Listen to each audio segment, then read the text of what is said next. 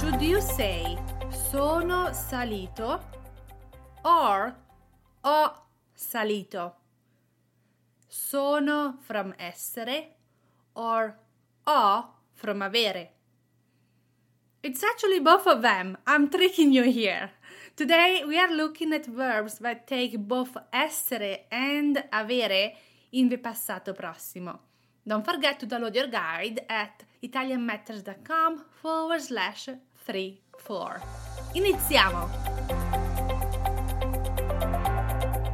Ciao e bentornati! Welcome back! Sono Margherita, as always, here to make Italian grammar easy.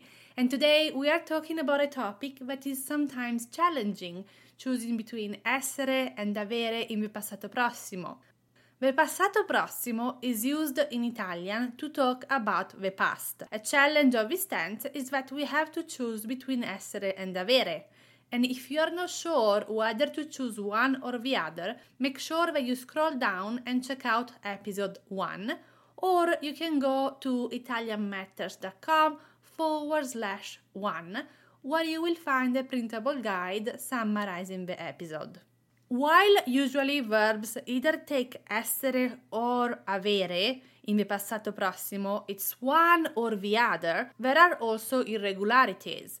There are some verbs that take both essere and avere.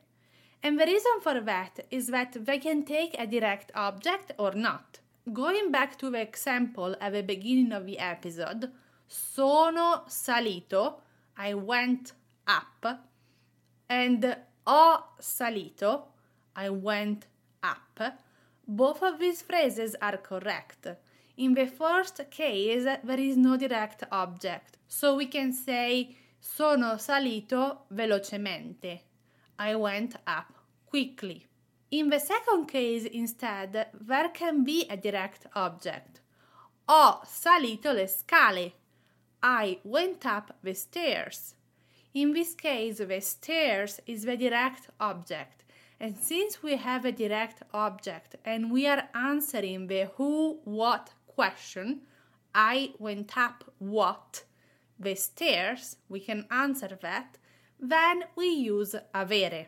The main verbs in Italian that can take both essere and avere are aumentare, to increase, bruciare, to burn, cambiare, to change, cessare, to cease, continuare, to continue, cominciare, to start, correre, to run, crescere, to grow, fallire, to fail, finire, to finish, girare, to turn, guarire, to heal, migliorare, to improve, passare, to pass or to spend with time, salire, to go up, saltare, to jump, scendere, to go down, servire, to serve, suonare, to ring or to play with an instrument, and trascorrere, to spend with time. All these verbs are irregular, meaning that it's not either essere or avere, it's both, and depending on the sentence, we have to pick essere if there is no direct object and avere if there is a direct object. It really comes down to asking yourself the who what question. If we can answer it, if the who what question makes sense, then we use avere. Instead, if a who what question does not make sense, we cannot answer it, then we use essere. Ora vediamo alcuni esempi. Let's look at some examples. If I say sono corsa a casa, I ran home. In this case, if I ask the who what question, sono corsa, I ran, who what, it does not make sense. It's a question that I cannot answer. I can say I ran where? Home. But I cannot say I ran what. And for this reason I'm using sono. Sono corsa.